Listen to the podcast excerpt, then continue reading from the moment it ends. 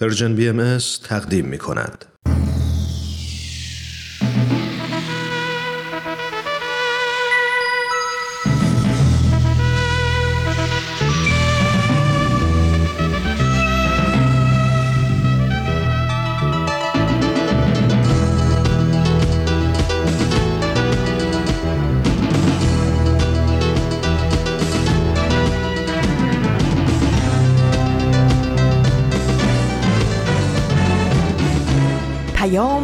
دوست. برنامه ای برای تفاهم و پیوند دلها.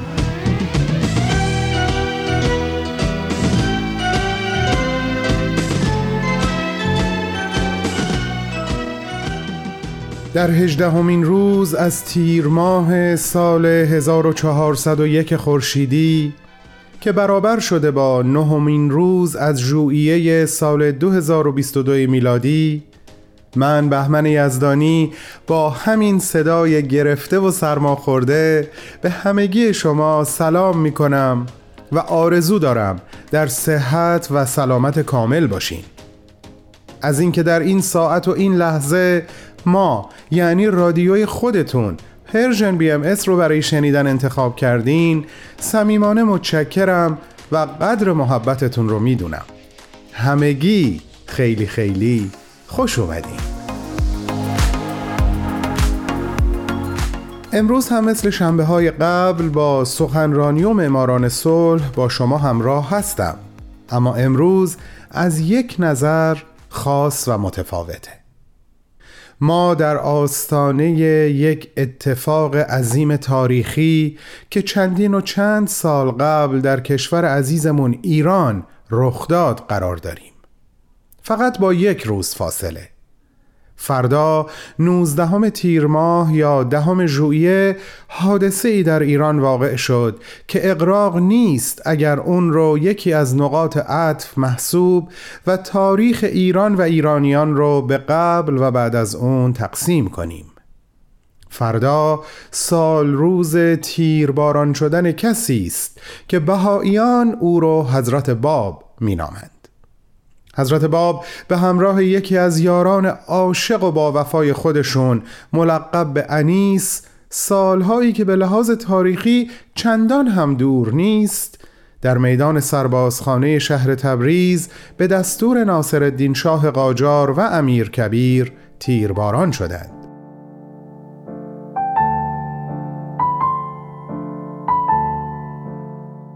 فردا همکاران من با ویژه برنامه در همین رابطه در خدمت شما خواهند بود. من امروز فقط کمی به بیان عواطف و اندیشه ها و احساسات خودم در این مورد می‌پردازم و تا جایی که زمان به هم اجازه بده از دلم با دلهاتون حرف خواهم زد.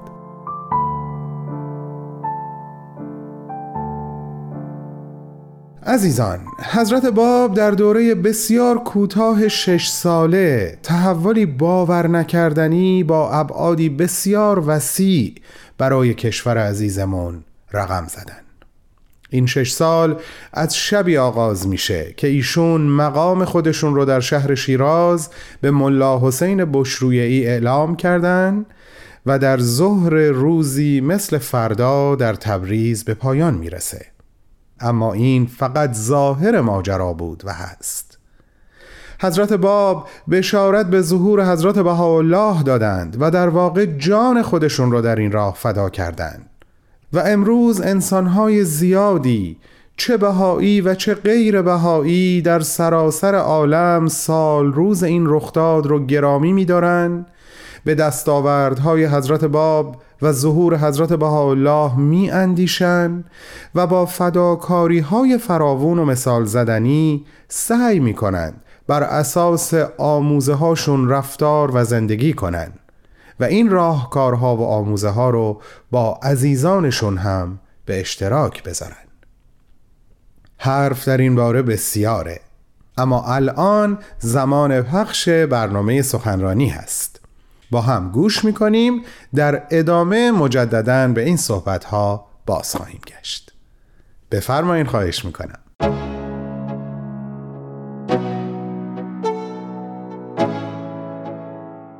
دوستان و علاقمندان به برنامه سخنرانی زمان زمان پخش این برنامه است.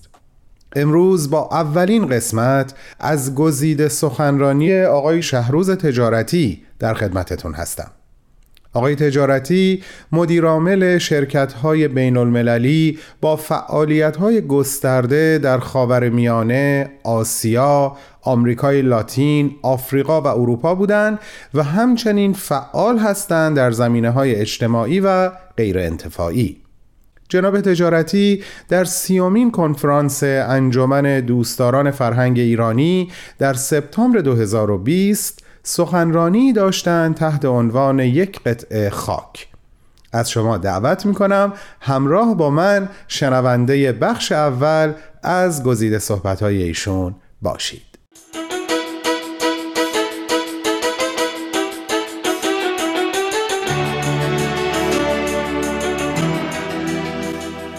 دوستان و سروران عزیز و گرامی بسیار خوشوقتم که بار دیگر موفق گشته و در این سیومین همایش انجمن دوستداران فرهنگ ایرانی با شما همراه هستم. من هم به نوبه خود از هیئت محترمه این انجمن بسیار سپاسگزارم که با وجود محدودیت های بیشماری که این بحران جهانی کرونا ایجاد کرده است امکان این گرد همایی از طریق فضای مجازی را فراهم کردند و کماکان با عشق و محبت در پیشبرد هدفهای این انجمن و حفظ میراث فرهنگ ایرانی مشغول به خدمت هستند. قبل از شروع مطالب مایل هستم خبر بسیار فوری و جالب با شما دوستان در میان بگذارم.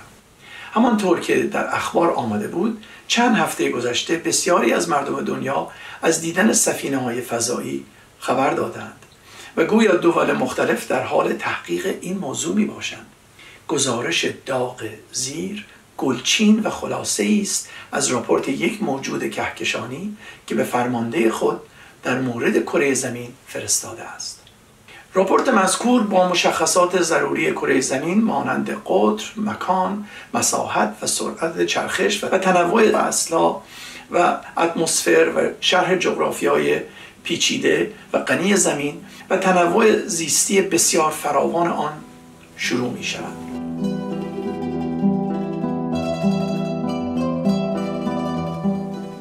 آخر این مقدمه می‌گوید این کره نیست. این سرزمین عجایب است. حتی بین کرات دیگر این کهکشان پهناور این کره نادر و بینظیر است. قسمت اصلی این راپورت البته در مورد موجود شگفت انگیزی در این کره زمین سخن می‌گوید. ولی در مورد انسان. انسان باعث حیرت او گشته. و می نویسد که این موجود نسبتا جدید بر روی زمین چه موجود منحصر به فردی است. در راپورت می‌گوید انسان از لحاظ جسمی بسیار ضعیف است و در چند هزار سال گذشته ضعیفتر هم گشته. اکثر انسان ها توانایی زندگی در طبیعت وحشی و بسیار غنی کره زمین را ندارند. در کره زمین فقط یک نوع انسان وجود دارد که از لحاظ ساختار بیولوژیکی همه از یک بافتند. در این چند هزار سال گذشته انسان ها به تمام نقاط کره زمین مهاجرت کردند و به هر گوشه زمین که رسیدند و رفته رفته تمدن خود را درست کردند باعث نابودی بسیاری از موجودات دیگر گشتند. هرچه زندگانی ها مدرنتر و پیچیده تر شد موجودات و گیاهان و منابع طبیعی بیشتر به مخاطره افتادند. انسان مدرن گمان می کند که از لحاظ تکنولوژی پیشرفته است. ولی در مقایسه با ما انسان تا 100 سال پیش حتی وسیله پرواز نداشت. و تا به حال فقط موفق گشته به کره نزدیک خود یعنی به کره ماه با وسایل بسیار محدود برود. از لحاظ تکنولوژی باید انسان را هنوز ابتدایی شمرد. ولی از همه اینها عجیبتر روابط میان خود انسان هاست که باعث حیرت او می گردد گزارش او بدین سان ادامه دارد. انسان ها همه از یک گوشه زمین به نام افریقا آمدند. ولی به خاطر پراکنده شدن در سراسر زمین رنگ پوست و مو و چشمشان در طی هزاران سال تغییر کرد. این تغییر نه تنها سطحی ترین شاخصه بین انسان هاست بلکه جلوه خاص و جذابی از نوع انسان پدید آورده. ولی انسان ها با یکدیگر بر سر این رنگ پوست خیلی اختلاف دارند. به دلیل نامعلومی نوع سفید آنها خود را برتر از رنگداران می‌داند و آنها را به بردگی و اسارت میکشاند انسان ها چرا انقدر شیفته رنگ گشتند؟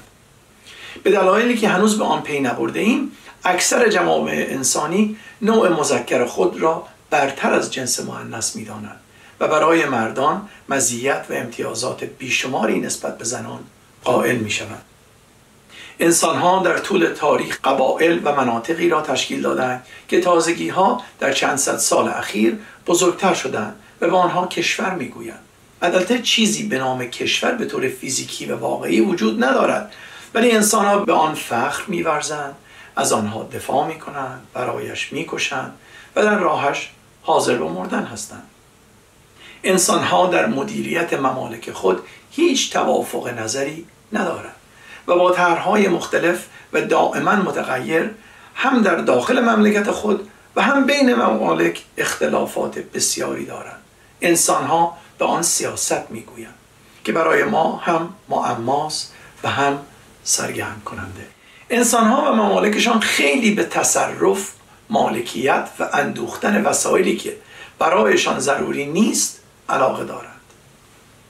مفهوم عجیب پول که فقط قراردادی است در سراسر دنیا انسانها را به خود مشغول کرده و تمامی انسانها به نوعی دائما دنبال آن می روند و سالها زندگانی خود را صرف اندوختن و انباشتن آن می کنند باعث شگفت است که چگونه در این کره که از غنیترین کرات کهکشانه است بسیاری از انسانها به خاطر بیپولی به خوراک و پوشاک و سلامت خود نمی‌توانند برسند و بیلیون ها انسان از این آرزه در خطرند و خیلی از آنها از گرسنگی میمیرند.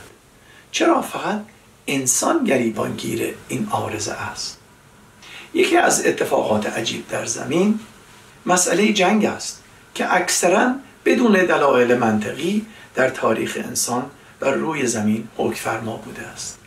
کشتار انسان به دست انسان از تمامی تلفات طبیعی در تاریخ بیشتر بوده است. روابط عمومی مردم جهان باعث سردرگمی ماست. آنها مؤسساتی تشکیل دادن مانند بانک ها و شرکت های ملی و بین المللی تشریفات گمرکی، عوارض و تعرفه ها احزاب مختلف سیاسی فسادهای مالی گسترده در همه سطح این انسان چرا اینقدر در تقلاست؟ انسان ها باورهای روحانی نیز دارند و اکثر آنها پیرو مرامی مذهبی یا فرهنگی هستند. اکثر آنها به روح دائمی معتقدند و این ادیان برای تصفیه و پاکسازی روح و زمیر آنها آماده است. مگر نه اینکه قرار است آنها را به اخلاق خوش و صفات نیک راه نماید؟ پس چرا به نام دین نفرت پراکنی می کنند و خون همدیگر را می ریزند بسیاری از جنگ ها و کشتار در زمین به خاطر دین صورت می گیرد پس چطور است که این انسان که خود را اشرف مخلوقات می‌داند و خلاقترین موجودات است با این همه های و هوی و مؤسسات و ساختارها با یک ویروسی که ده هزار بار از یک دانه نمک کوچکتر است به زانو در آمده.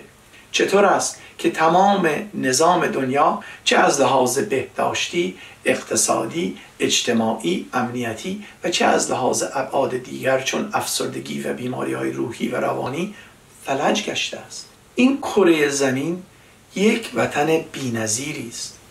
ولی چرا انسان ها آن را بدین سان از هم گسسته؟ این نظم حاکم بین انسان ها و باورهایشان قطعا جوابگوی احتیاجات انسان نیست. آینده آنها برای ما سوال بسیار بزرگی است.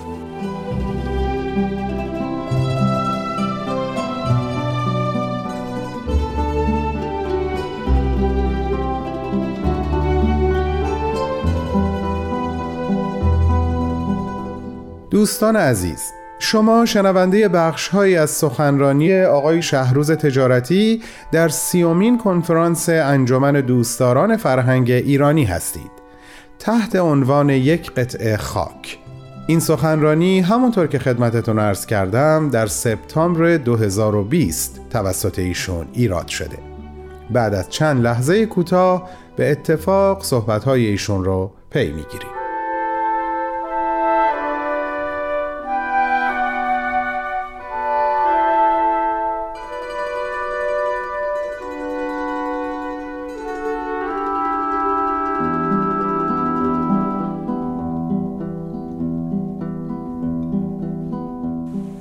دوستان عزیز و گرامی اینها ندای تلخ دوست فضایی ماست.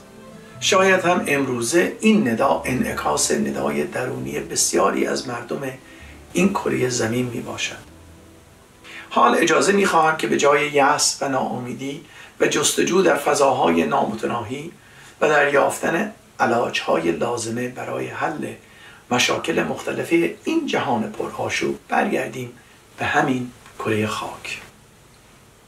بیش از 150 سال پیش بهاءالله مؤسس ایرانی تبار آین بهایی کره زمین و مردمانش را طور دیگری مشاهده نمود. با وجود آنکه نظام کنونی را پوسیده می‌دید ولی با ایمان به کرامت انسانی و رشد تدریجی روحانی عالم بشری آینده بشریت را بسیار نورانی و پرجلا می‌دید. او به جرأت نخستین متفکر در تاریخ بود که عالم را یک قطعه و جمیع ملل را ملت واحده خطاب کرد. و برای نیل به این نظم نوین جهان آرا ارزش ها معیارها مؤسسات قوانین و ضوابط جدیدی را مشخص نمود. این است چشم انداز او. فی الحقیقه عالم یک وطن محسوب است و من علل ارز اهل آن. و جامعه بشری را دعوت می نماید که عالم بین باشید نه خود بین. او نظام حاکم در شرق و غرب عالم را شکسته و فرسوده می‌دید حال آینده این جهان را ملاحظه می نمود و از اعماق زندان گفت فی الحقیقه اریاح یأس از جمیع جهات در عبور و مرور است و انقلابات و اختلافات عالم یوماً فیوماً در تزاید. آثار هرج و مرج مشاهده می شود چه که اسبابی که حال موجود است به نظر موافق نمی آید ما همکنون با بحرانی روبرو هستیم که مانند آن را احتمالا هیچ شخص زنده ای ندیده است. بیشک این بحران کرونا تاثیر شدیدی در ابعاد مختلف زندگانی مردم کره ارز گذاشته و نیز گروه یا قشری که از گزنده آن محفوظ باشد. در کمتر از چند ماه تمدن بشری در سراسر عالم در مقابل ویروسی گمنام به زانو درآمده.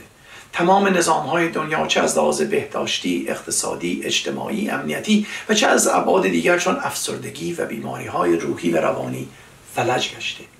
بافتهای همبستگی از هم گسسته گشتند بافتهایی که لازمه حیات سالم عالم انسانی است. در تاریخ این نوع بحران ها مسیر بشریت را به طور واضحی تغییر داده است.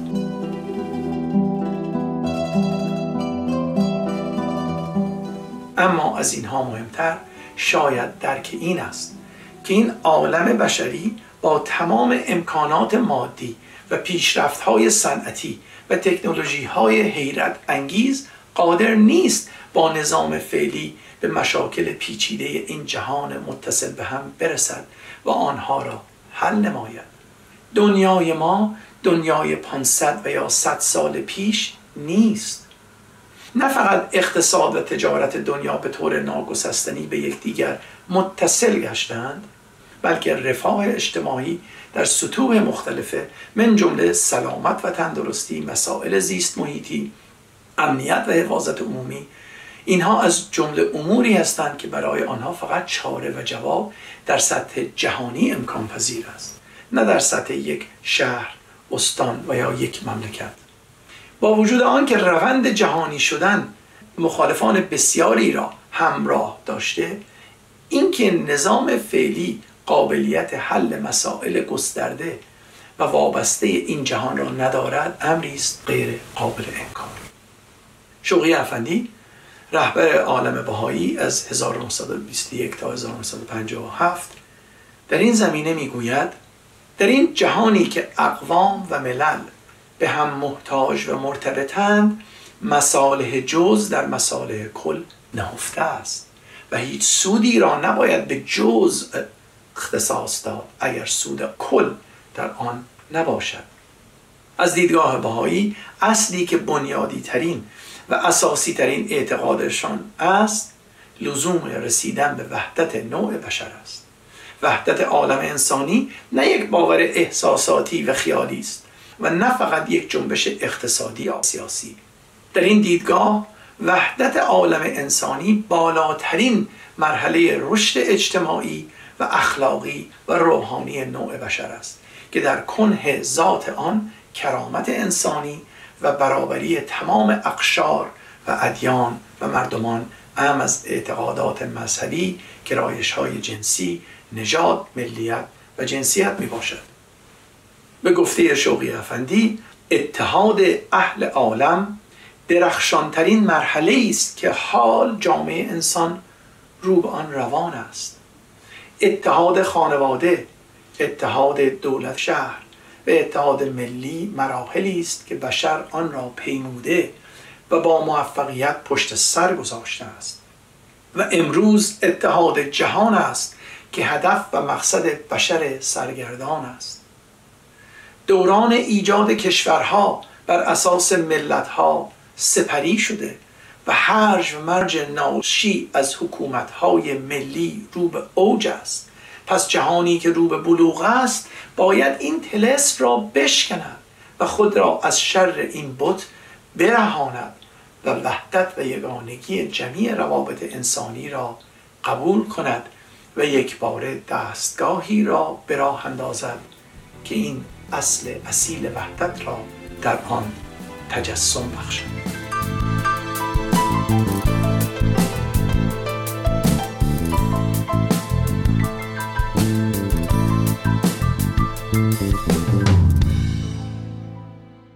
همراهان گرامی این بود بخش نخست از گزیده صحبت‌های آقای شهروز تجارتی فعال در زمینه های اجتماعی و غیر انتفاعی تحت عنوان یک قطعه خاک. آقای تجارتی این سخنرانی رو در سپتامبر 2020 داشتن در سیومین کنفرانس انجمن دوستداران فرهنگ ایرانی.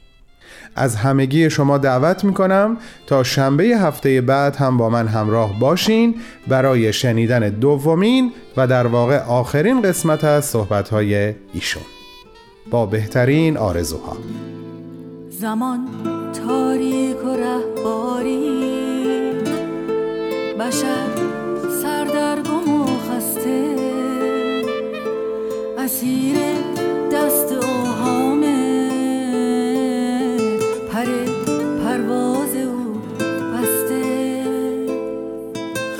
امیدش بارش بارون.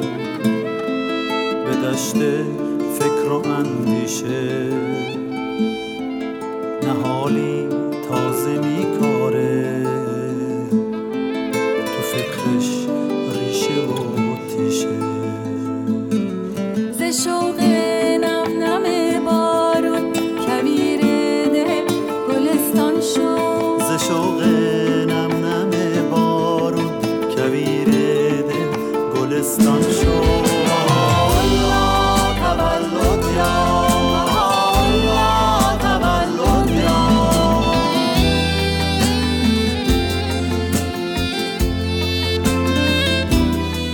از اینکه کماکان با ما همراه هستین مسرور و ممنونم دوستان عزیزم.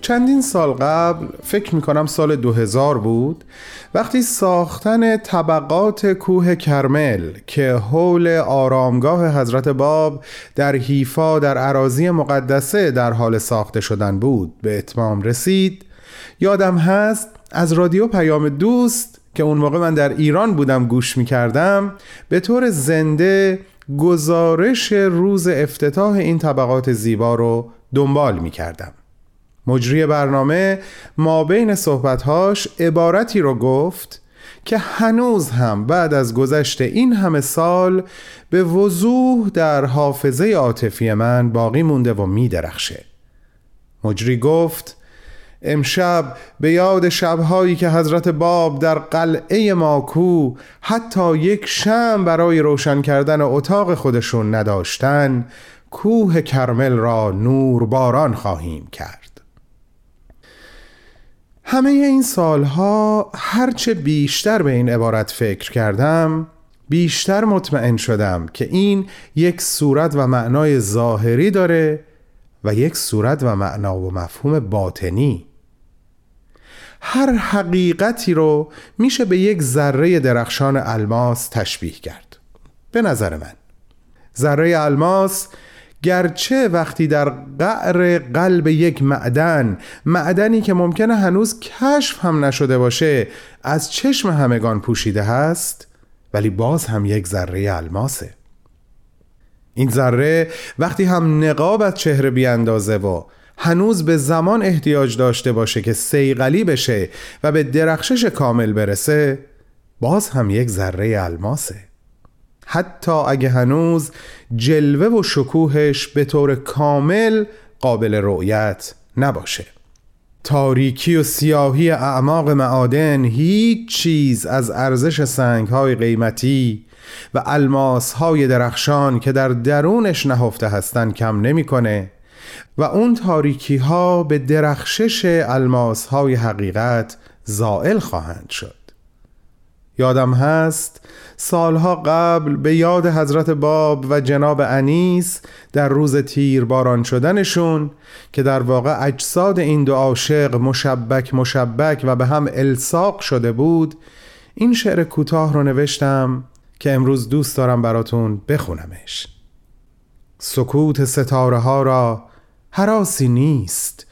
شمهای تو در سخنند. از دیروز شعله ها در پیکرهای مشبک عاشقان تا امروز خون و خاکستر و تا فردای خورشید شمهای تو در سخنند. من اما از فنای فانوس های خیش می ترسم ورنه سکوت ستاره ها را ملالی نیست. با این آرزو که فانوس قلب هامون با شمع خورشید حقیقت چنان روشن بشه و روشنایی ببخشه که هیچ وقت رنگ خاموشی به خودش نگیره ازتون دعوت می‌کنم شنونده برنامه معماران صلح باشیم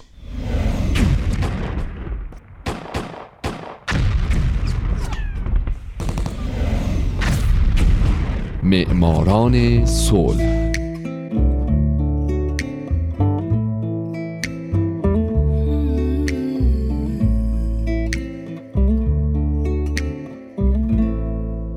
شما دارید هفتاد و یکمین قسمت از معماران صلح رو از رادیو پیام دوست میشنوید.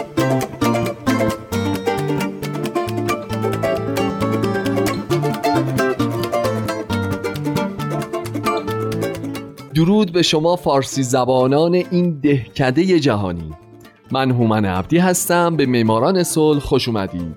برنامه‌ای که اختصاص داره به برندگان نوبل صلح اختصاص داره به زنان و مردان و سازمانها و مؤسساتی که یا صلح در دقیقه همیشگیشون بوده یا اگرم نبوده اونجایی که باید قدم بلندی برای صلح جهانی برداشتن و باعث شدن دنیای پر از جنگ ما بدتر از چیزی که الان هست نباشه.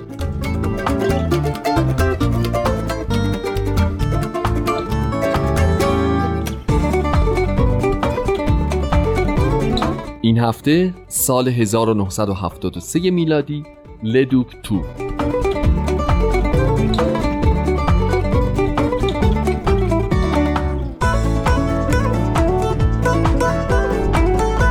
همونطور که هفته پیش شنیدین در سال 1973 دو نفر برنده جایزه نوبل صلح شدن یکی هنری کیسینجر بود که من به زندگیش پرداختم و دومی لدوکتوی ویتنامیه. لدوکتو تا حالا تنها کسیه که جایزه نوبل صلح رو قبول نکرده و از این نظر کمیته نوبل رو حسابی به درد سر انداخته. او سیاستمدار ویتنامی بوده که در جریان جنگ ایالات متحده و ویتنام مذاکراتی گسترده با هنری کیسینجر داشت بلکه جنگ به پایان برسه. هرچند شاید این دو در به پایان رسوندن جنگ نقش اونچنان مهمی ایفا نکردند اما در هر صورت کمیته نوبل برای حمایتش از مذاکرات دوکتو و کیسینجر به این دو جایزه نوبل صلح رو اهدا کرد.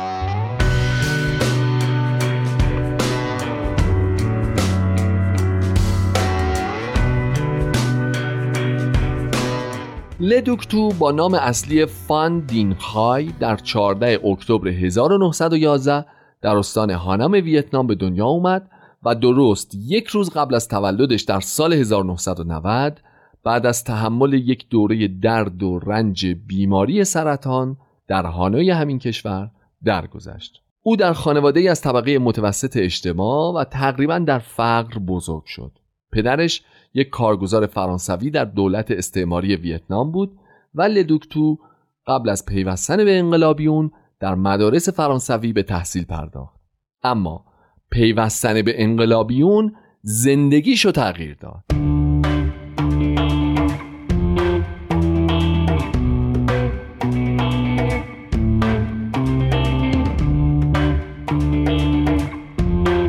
دوکتو در سال 1930 در گروهی بود که حزب کمونیست هندوچین رو تأسیس کرد و به خاطر فعالیتاش در همین حزب مقامات استعماری فرانسه او رو دو بار یه بار از 1930 تا 6 سال بعد و یه بارم از 1939 تا 1944 به زندان انداختن. بعد از آزادیش در رهبری ویتمین جنبش ضد استقلال ویتنام علیه فرانسه به فعالیت مشغول شد و بعد در سال 1948 در ویتنام جنوبی شد قائم مقام وزیر و رئیس یکی از بخش‌های حزب کمیته کوچینچیا خیلی نگذشت که دوکتو به دفتر اجرایی لاودونگ که الان حزب کمونیست ویتنام پیوست و سرپرست شورشی شد علیه ویتنام جنوبی در سال 1956 و همچنین در این زمان به پاکسازی گسترده حزب کمونیست پرداخت.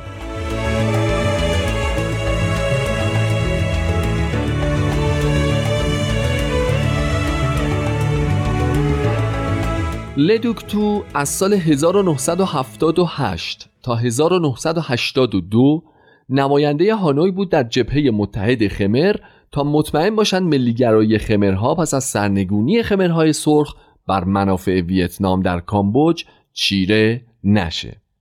همچنین دوکتو بعدها مشاور کمیته مرکزی حزب شد بین سالهای 1982 تا 86 اما همونطور که گفتم مهمترین کارش مذاکرات صلح بود بین آمریکا و ویتنام.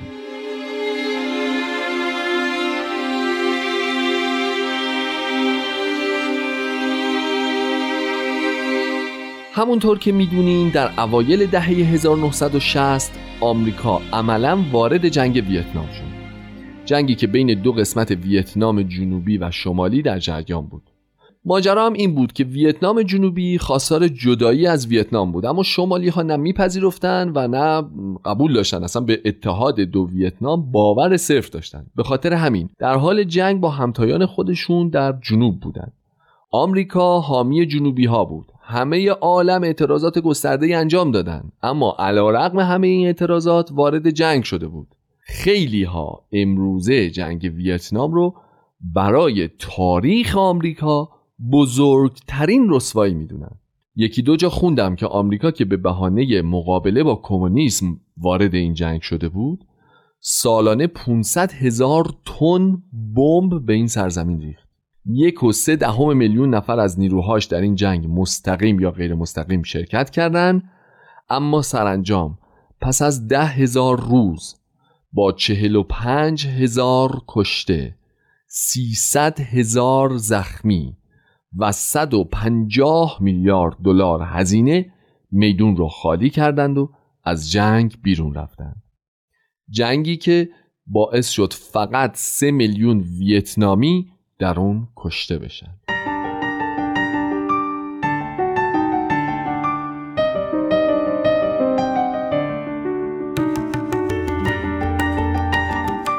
وقتی یه همچین جنگ بزرگی در جریانه خب طبیعیه که جهان همه توجهش بهش جلب بشه و خیلی از نیروها بخوان که هر چه زودتر یه همچین جنگی شعلش خاموش بشه. پس از سال 1969 تا 79 چندین دوره مذاکره صلح در پاریس که بعضیاشون سری هم بودن انجام شد.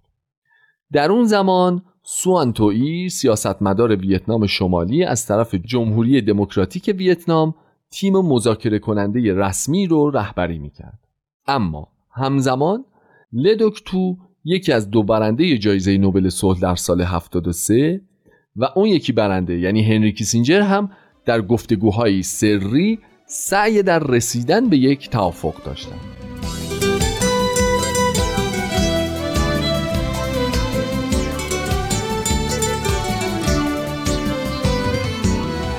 نتیجه مذاکرات دوکتو و کیسینجر بالاخره به امضای یک توافقنامه آتش بس در 23 ژانویه 1973 منجر شد.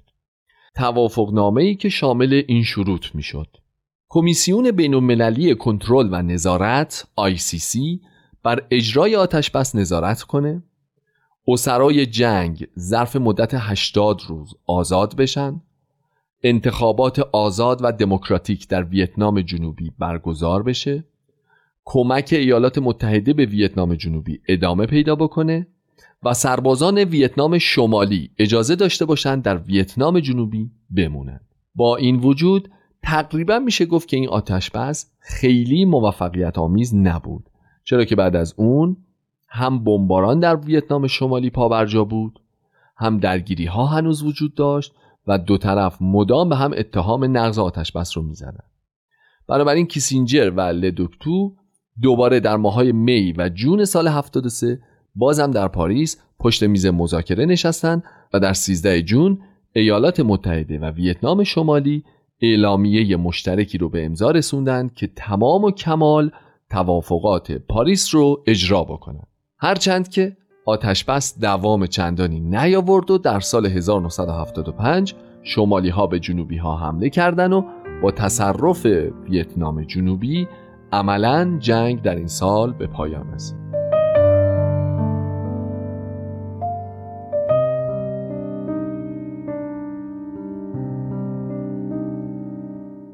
اما در هر صورت تلاش های لدوکتو و کیسینجر باعث شد که کمیته نوبل به هر دو جایزه نوبل صلح رو اهدا بکنه اما همونطور که گفتم دوکتو این جایزه رو نپذیرفت دلیل نپذیرفتن جایزه توسط لدوکتو این بود که او می‌گفت صلح هنوز استقرار پیدا نکرده و دولت‌های ایالات متحده و ویتنام جنوبی در حال نقض توافقات پاریس هستند.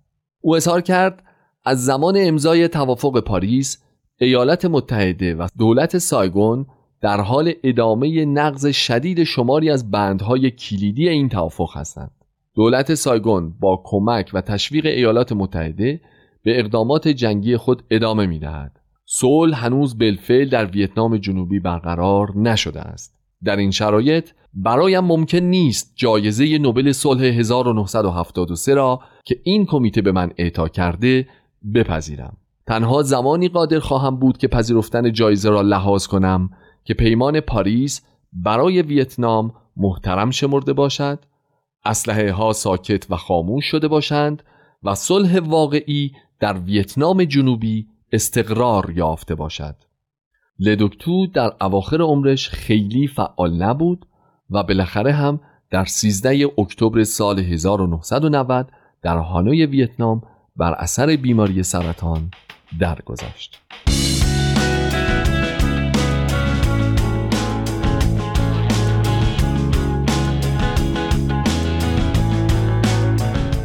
اما پذیرش جایزه نوبل صلح توسط کیسینجر و عدم پذیرشش توسط دوکتو تنها نقطه ای نبود که این دو با هم اختلاف داشتند. بعدها در دهه 80 این دو رابطه خصومت آمیز با هم پیدا کردند. دوکتو کیسینجر رو متهم به دروغگویی و کیسینجر دوکتو رو متهم به بازی دادن رسانه های غربی می‌کرد. کسایی که اقدامات کمیته نوبل رو دنبال می‌کنن میگن اهدای جایزه به کیسینجر اونم در کنار دوکتو شاید بحث برانگیزترین اقدام این کمیته در تاریخه.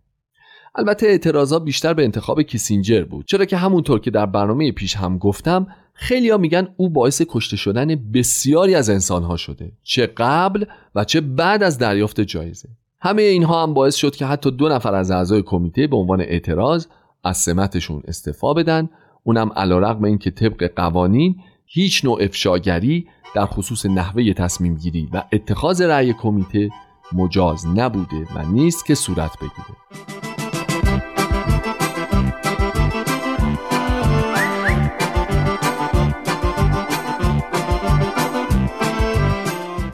دوستای عزیز یکی دیگه از برنامه های معماران صلح رو شنیدید. من هومن عبدی هستم و چون زواهر نشون میده حالا حالاها ما شاهد جنگ های زیادی تو دنیا هستیم پس براتون همون آرزوی همیشگی رو دارم و اونم اینه که اقدامات شما برای صلح باعث بشه شما در آینده یکی از برندگان نوبل صلح باشید. دوستای خوبم شاد باشید و خدا نگهدار.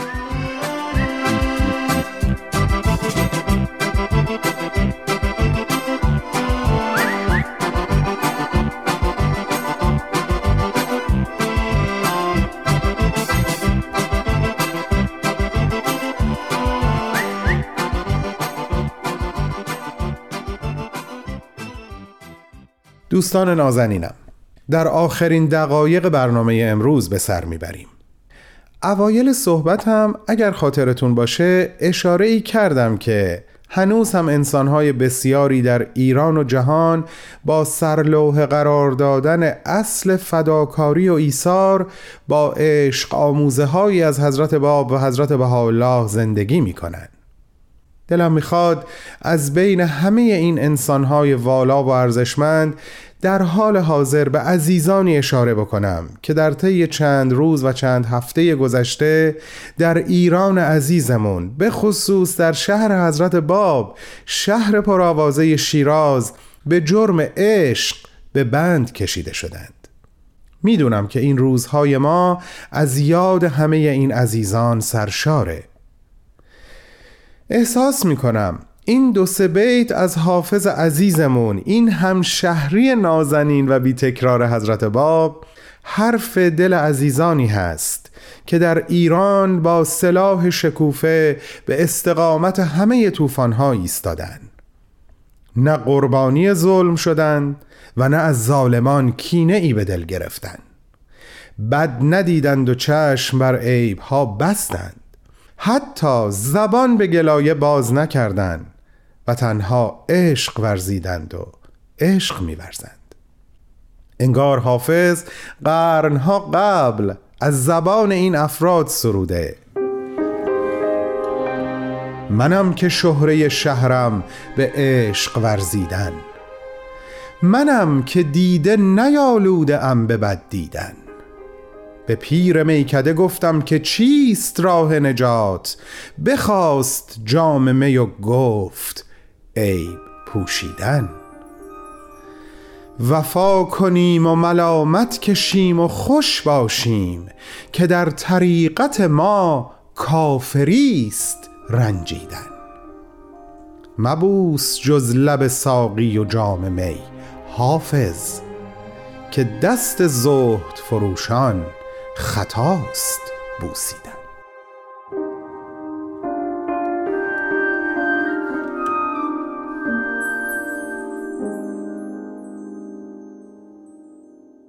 با یاد و خاطره همه عزیزان انصاف طلب و عدالت خواهی که در ایران عزیزمون گرفتار ظلم هستند و با گرامی داشت سال روز شهادت حضرت باب همگی شما رو به خداوند میسپارم و روشنایی جاودانه فانوس قلب هاتون رو در درگاهش به دعا طالبم.